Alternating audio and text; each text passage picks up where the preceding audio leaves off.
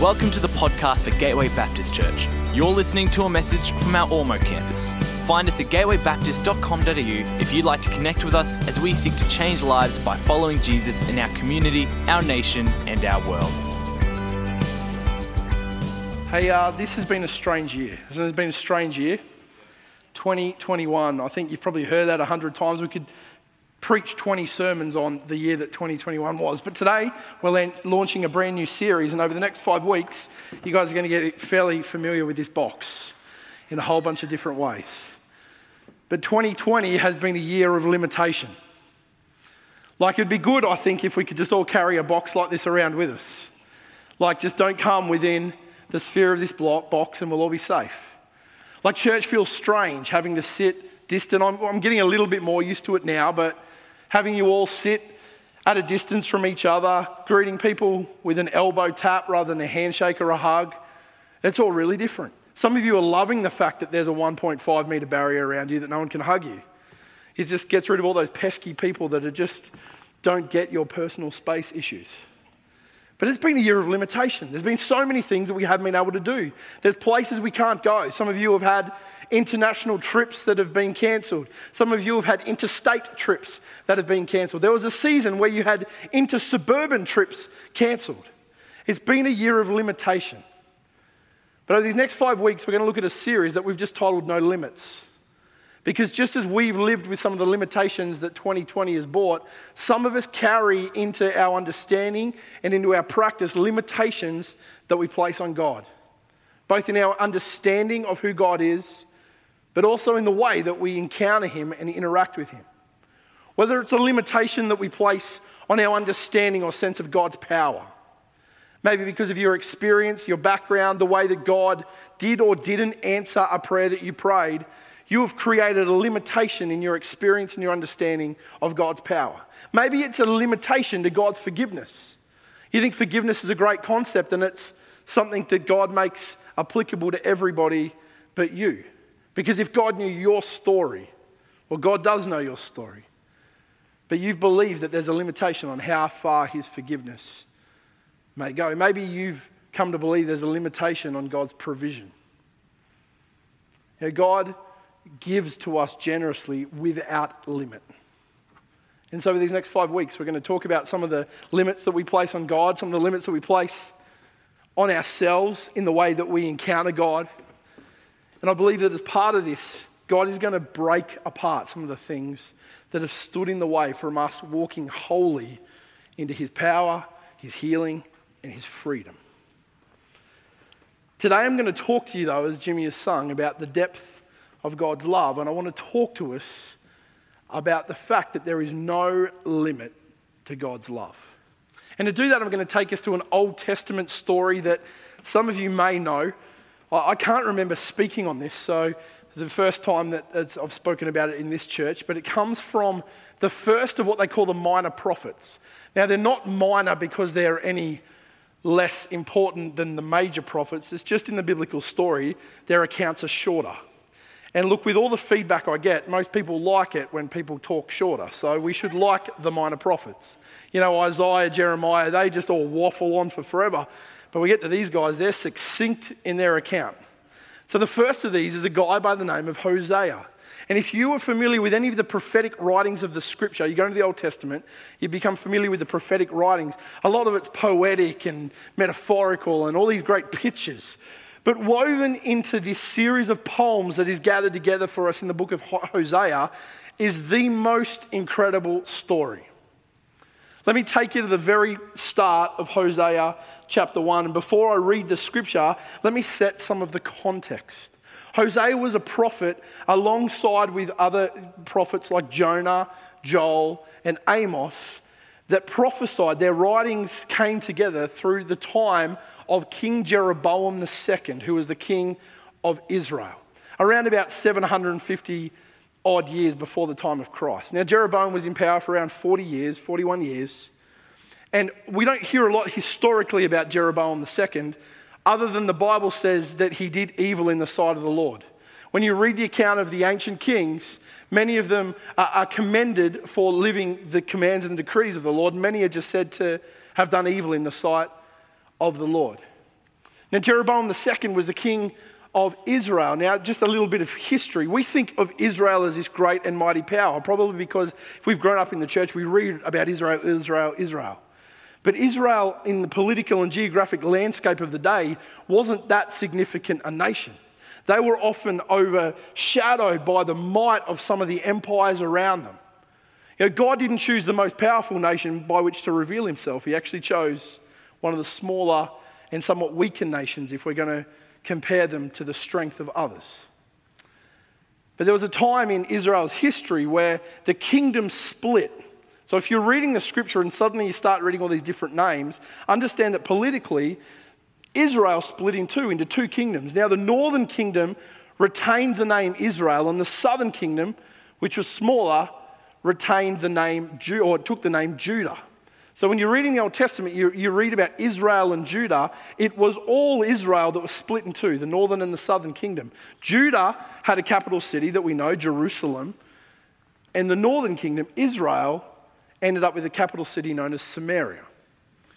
So Jeroboam II is the king of the northern kingdom of Israel. And the Bible just tells us that he did evil in the sight of the Lord.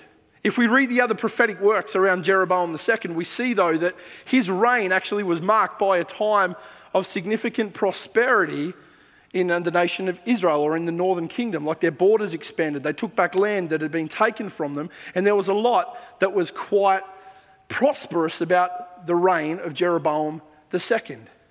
But as we should know, just because a nation is going so well doesn't mean that the spiritual and moral compass of the nation is going so well. And the prophets talk to both the moral and the spiritual corruption of the northern kingdom of Israel.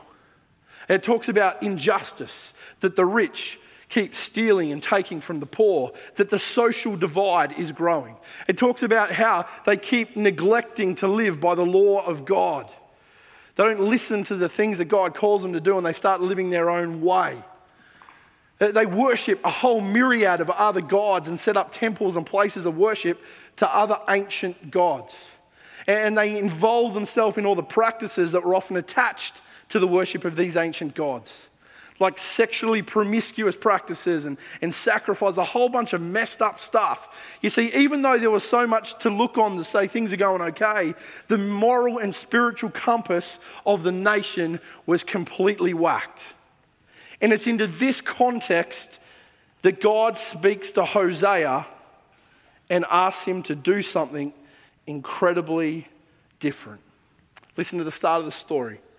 We, we, we don't jump straight into the poet, we jump straight into the narrative, actually, what happened.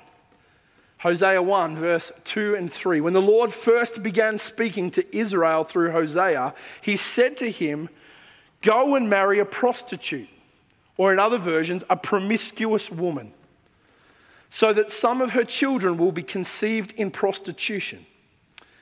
Now, parents, can you imagine if your child came to you and said, Mum and Dad, God has just spoken to me and told me to go marry a prostitute?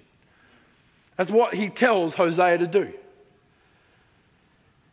And God says this will illustrate how Israel has acted like a prostitute by turning against the Lord and worshipping other gods. So Hosea married Gomer, the daughter of Diblaim, and she became pregnant and gave Hosea a son. Now, I'm not going to read the whole narrative, but it goes on, and they have two other children, a daughter and another son, and each of them is given a name of great significance. That uh, uh, names in the ancient world, the meaning mattered something. So, the name of all of Hosea and Gomer's children means something. But God says to Hosea, Hosea, I want you to go and marry a promiscuous woman. All those that have studied Hosea, it's hard to know whether she was actually promiscuous before they got married or whether it's because of where she came from. We don't actually know the full details. We just know that God asked her to marry this woman. And then in the story, it takes a crazy turn. You see, why does God want him to marry Gomer? Because God wants this to be a symbol to his people that mirrors the relationship that he has with them at the time. See, God's relationship with Israel was wrapped up in a very significant biblical concept named, known as covenant. God had created a covenant with the people of Israel. Now, a covenant wasn't just a handshake deal, it wasn't just an agreement, it was that, but so much more. You see, a covenant, uh, attached to covenant, was a relationship that had some boundaries attached to it, that had a lean in by both sides. And the covenant that God creates with the nation of Israel is an incredible one. Because God says, really, Israel, you've got not a lot to offer me, but I, because of my grace, am going to choose you to be my people. And here's how it goes Israel, I want you to live life the way I want you to live. I want you to obey my commands. I want you to worship no other gods but me. I want you to love each other. And we could go into all the Old Testament law, but we're not going to do it. But God says, here's the boundary of the covenant. Live within that, and here's my promise to you you'll be my people. I'll prosper you, I'll protect you. All those great nations that surround you will not overcome you while ever you live within the bounds of the covenant. It was a promise of protection, a promise of prosperity, and a promise of intimacy. The greatest human example of covenant that we know in our time is marriage. It's not just a good idea, it's not just an agreement that you enter lightly. Coming with the covenant of marriage is a promise and a commitment to the other party. It was similar in the way that God covenanted himself with the people of Israel. And so God says to Hosea, I want you to live out a really powerful picture of the way that this covenant is going. And so I want you to go and find a woman who is unfaithful and promiscuous, and I want you to marry her. And then the story goes on to tell us that Gomer, after they've had three children, ends up in the company of another man, living with another man, sleeping with another man. And here's the reality of covenant, right? When a covenant is broken, what's the expectation? There is no expectation. So when Israel breaks the covenant that God had made with them, what's God to do with that? Well, God doesn't have to do anything with that. God is well within his rights to go, You didn't keep up your end of the bargain, so go and get lost. I'll find someone else. I'm out. No more protection, no more prosperity, no more goodness. I'm gone. You're up to your own devices. You see, God had no obligation to Israel when they broke the bounds of the covenant. Just as in this story, Hosea has no ongoing obligation to Gomer when she chooses to break the covenant of marriage and go and shack up with another man. The covenant is done, it becomes void. They've forfeited the good things that God had offered. See, Israel walked away believing that there was something better, believing in their own devices and their own gods. And Gomer walks away from her husband, Hosea, and goes and finds something that she perceives as better, shacking up with another man. But here is the most incredible story you will ever read. God says to Hosea, Hosea chapter 3, Then the Lord said, Go and love your wife again. If you're married here, put yourself in this picture. Your partner has gone and they've taken off with someone else, and then God comes to Hosea and says, Go and love your wife again, even though she commits adultery with another lover. This will illustrate that the Lord still loves Israel.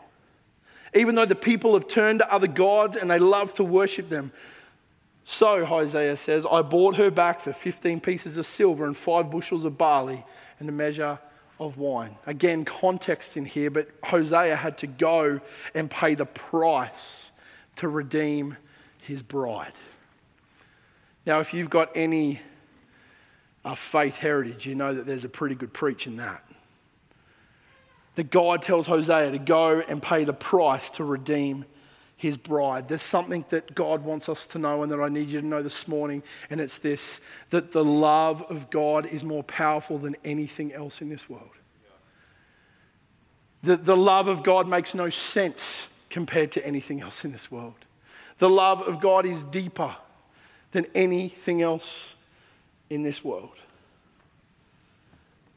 And so, as we move to the conclusion of the story in Hosea, well, not the conclusion, but as we move to this picture of God's love, this conclusion that God's love is deeper than anything else in the world, there's a challenge that we can often just jump straight there, but I just want us to sit in the mess for a little bit because the mess matters if we're fully going to understand the depth of God's love. In the book of Hosea, and the story of Hosea, reminds us of a couple of really important things, and it's this. Number one, God grieves when we rebel against Him. God grieves when we rebel against Him. In this book of Hosea, he outlines it in the story of a marriage relationship. And he says, Hosea, the grief that you feel as your wife abandons the covenant she's made with you and goes aligns herself with another lover. That is the same grief that I feel when my people walk away from the things that I've given them and go and align themselves with other things. Uh, the grief that God feels when we abandon his way is deep. Later in the story, in the poetic part, God speaks about how he sees Israel like a parent and a child. He helps us understand the depth of his grief. He says this When Israel was a child, I loved him, and I called my son out of Egypt. But the more I called to him, the further he moved from me. Offering sacrifices to the images of Baal and burning incense to idols, I myself taught Israel how to walk, leading him along by the hand. But he doesn't know or even care that it was I that took care of him. I led Israel along with my ropes of kindness and love. I lifted the yoke from his neck, and I myself stooped to feed him. God gives us some very real human pictures to understand the grief of his love when we reject him. He says, just like a lover who is betrayed by their spouse, just like a parent who is rejected by their child, so is the grief of God when we choose to reject his ways not just the rejection and the rebellion, but God grieves when we become content with lesser things. One of the greatest charges against Israel in this whole book and throughout all the prophets is that they allowed their heart to become overcome with the worship of other gods.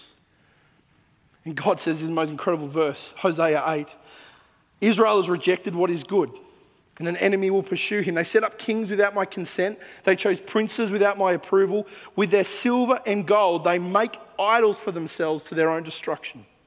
Samaria, throw out your calf idol. My anger burns against them. How long will they be incapable of purity?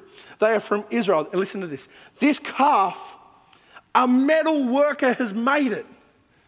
God says, You are giving up the worship of the King of Kings, the Ancient of Days, the living God for something that's been fashioned by human hands. The grief of God is so deep when we choose to align our heart with things that are fashioned by human hands or empty promises that come from this life that are not, things that are fabricated by humanity. God says, You gave up the relationship that I offered you with the living God, the creator of all things, and you bow your knee to that which is fashioned by human hands. A calf, an image of a calf that's just welded together by a metal worker.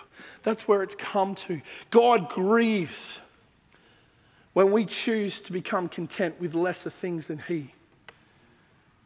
God knows so deeply how good it is when we experience all that He is and all that He has. Yet so often we trade it for lesser promises. Most of us aren't bowing our knees to calves that are welded together by metal workers. We don't live with the same kind of idol worship in the sense of temples and idols through our homes here. But many of us bow our knee to lesser things, to things that have become gods for us. And a God is anything that becomes the ultimate thing in your life. It can become a career, a relationship, it can become wealth, it can become a possession. It can be anything that you fashion that takes on greater significance in your life than God. God grieves when we become content with lesser things because He knows how good it is when we embrace all that He has. Finally, God grieves when we turn to our own strength and resource instead of His. Hosea chapter 10, verse 13. God says, You have planted wickedness and have reaped evil, but uh, you have eaten the fruit of deception because you have depended on your own strength and on your many worries. You know, God is saying, you know, you've, you've actually gone to believing that because things are going okay, you made it happen. So, Israel, this small nation, has started to become dependent on their own military export, exploits and their own military might.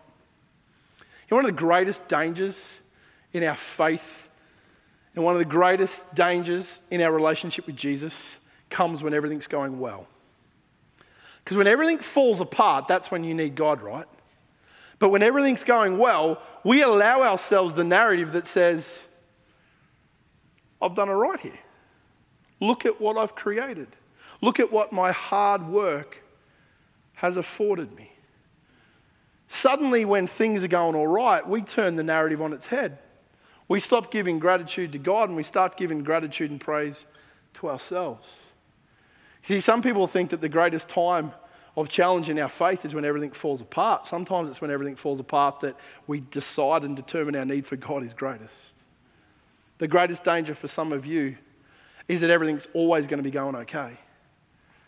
And God's always going to be left in a box on the sideline of your life, only to be called on when something is out of your control. But God never wants to be left in the box.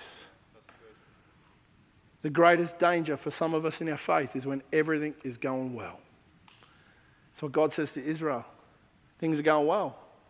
So suddenly you start depending on the relationships you've built with other nations, he says. Some of you, you're now leaning into the relationships. History tells us that not that many years later, those relationships turn sour, and Israel gets overwhelmed and led into exile, and things get blown up and destroyed like it's a messy time of history coming up for the people of Israel. But right now, they're leaning into the relationships they've built, they're leaning in to their own might and their own strength. You know, God grieves when we start to take credit for that which goes well in our life.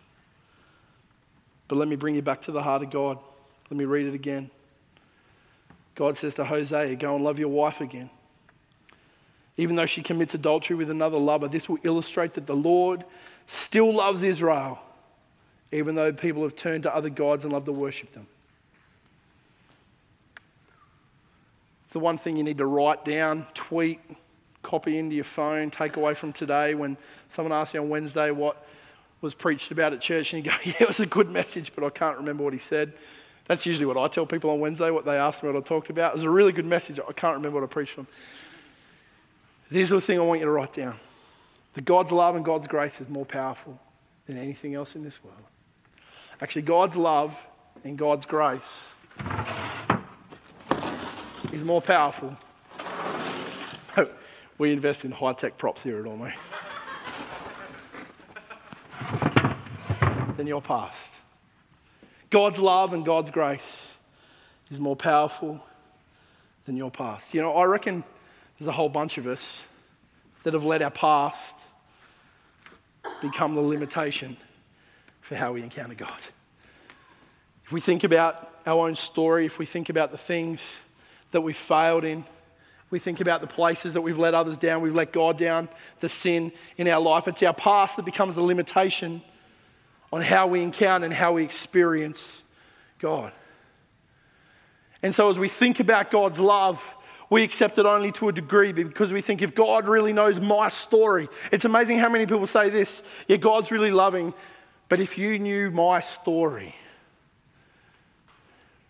you think that your story is so much greater than other people's story. If God only knew your story.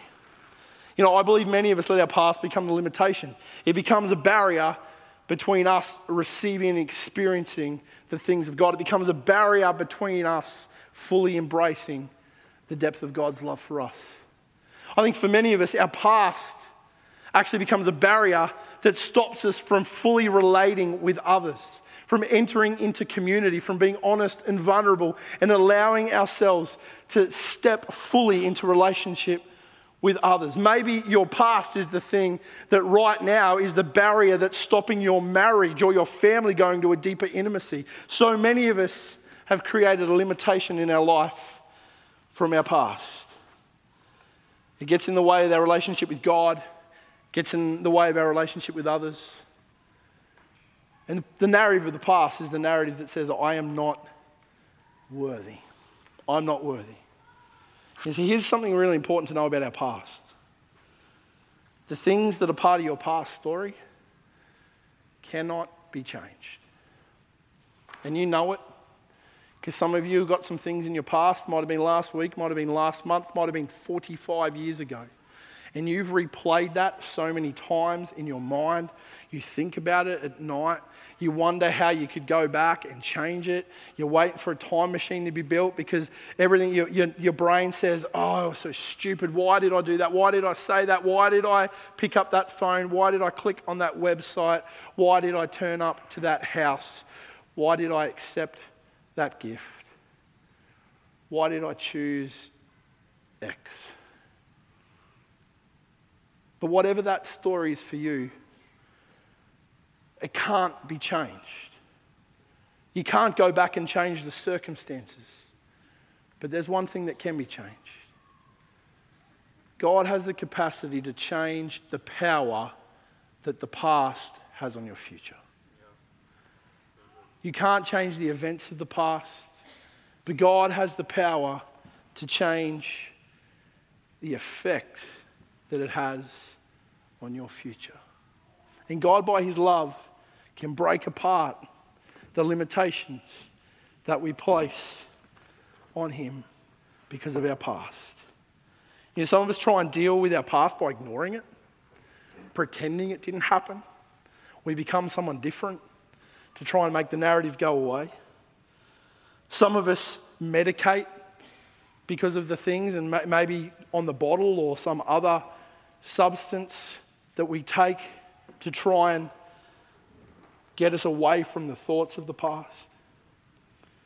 Some of us allow the reputation of the past to become the thing that identifies us and becomes our identity into the future. Some of us allow our past to be the thing that leads with us into every story and every relationship we build. Some of us actually think if we repeat the past, maybe the memory back there will be replaced by something a little bit different. See, for so many of us, our past has become the limitation on our future. But God's love and God's grace is more powerful than your past. God wants to break apart the limitations that our past places on the relationship that He has for our future. If you think your past limits the love that God has in His heart for you, God wants to help you understand the depth and the extravagance, both His love and His grace. It's time to lift off the self imposed limit of your past so that you can live in the fullness of God's blessing for your future. I get the worship team to come join me. But as they do, here's a word of encouragement to some of us. When you encounter God's grace, when you come face to face with God's forgiveness and God's grace, there's a response that's demanded from that. It's not that you sit in a place of repentance and on your knees, because God, the Bible tells us that when God forgives us, He removes those transgressions from us as far as the east is from the west. Go find the east and see if it ever meets the west. It's a beautiful picture of just how far God removes that mess from us. But the response that God's grace demands is a response of worship. Now, here's one of the challenges some of us are going to have to confront today.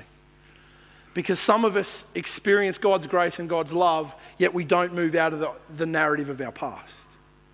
And whenever we're stuck in that narrative, we're not stepping forward into the, the thing that God's grace should lead us into. You can't change that narrative. You can't change those circumstances, but you can change the power that it has on your future. And so, whenever we sit in the muck and say, God, I need your love and your grace, Thank you, Jesus, for your love. Thank you for your grace. I am forgiven, but I can't move. We just find ourselves, God doesn't reach out his hand to us to leave us stuck. His love and his grace are poured out on you so you can move on, so you can move out of the mess, so that you can be redeemed. Some of us receive grace, but we choose not to step into it. So here's where the rubber for this really hits the road. Some of you have said this narrative in your heart for a long time. I can't do that because of who I am, who I was, what I've done. Now, we live in a world where there's some consequences that follow us for some of the things we do. You know, we have to be aware and content with the fact that in the world we live in, we, we live within the laws and the realities of this world. But in terms of our relationship with God, Some of us haven't stepped into the things God call, has called us into because we keep living through the narrative of our past. But God's grace isn't poured out on you for you to live in the reality of your past. He pours His grace and His love out on you so you step into a brand new future. And He says through the prophet Hosea, it's like Israel is like an adulterous bride that's forsaken me and gone shacked up with another lover. But this is how deep my love is. Hosea, go find your wife Pay whatever you need to do to redeem her and bring her back so she can live in your household and be your wife all the days of your life. That's exactly what God wants to do for you. Whatever muck you hold, whatever narrative you've got, whatever you've experienced back there that stops you moving forward into the things that God has for you, God says, I actually want to go and I'm going to find you in the midst of your mess and I'm going to pay whatever price, even if it's my own life. That's the price I will pay to redeem you out of your mess so you don't live in it, but so you you walk into a brand new future with a brand new identity and a brand new spring in your step because this is not about you earning God's favor. This is about a favor that God has placed upon you. And now all he says is, I want you to live a life of worship. Go and give the best of your future to me. Don't live your future through the narrative of what was. Live your future through the redemption of what is, through the price that has been paid. Go and live a life of worship to me because my love and my grace has restored you and redeemed you and forgiven you and made you whole. Some of us right now are stuck in the past. Some of us haven't moved into God's future for something that happened so far back there that nobody else here would even know about it or remember it, but it's still so pertinent to us. And I believe God, by His Holy Spirit, wants you to have a deeper revelation of His grace and His love so you stand with your head held high, saying, This isn't about me. Here I am, a broken, sinful person redeemed by the grace and the love of God. God, let's do this. God has a brand new future for a whole bunch of you. The only thing that's standing in the way is the limit that you place on Him because of the story of your past. The psalmist captures it so beautifully. For as high as the heavens are above the earth, so great is His love for those who fear Him. As far as the east is from the west, so far He has removed His transgressions from us. And holy God, we stand here today, every one of us dependent on your grace and overwhelmed by your love. Lord, every one of us has done things, we've made decisions, we've acted in a way that's broken your heart, that's grieved your heart. We've stepped away from the things of God, we've put our hope in other things, we've bowed our knee to other gods. But God, your love for us is deeper than any sin. And God, just like Hosea went and paid the price to redeem Gomer, Jesus, you went to the cross to pay the price to redeem us. God, I want to pray for those of us right now that are stuck. Stuck in a circumstance, stuck in a story, stuck in something that happened a long time ago, a bad decision we made, a bad choice that we made, a wrong step. God, those, those moments that fill us with guilt and shame and regret. But God, your grace and your love comes to wash us and clean us and cleanse us and give us a new hope and a new future. Not because of anything we deserve, Jesus, but because of your love. Because, Lord, there is no limit to your love. Come on, church, let's stand this morning. I just reckon we need to respond by just worshiping. At the end of the service, I'm going to give you an opportunity to come and receive prayer.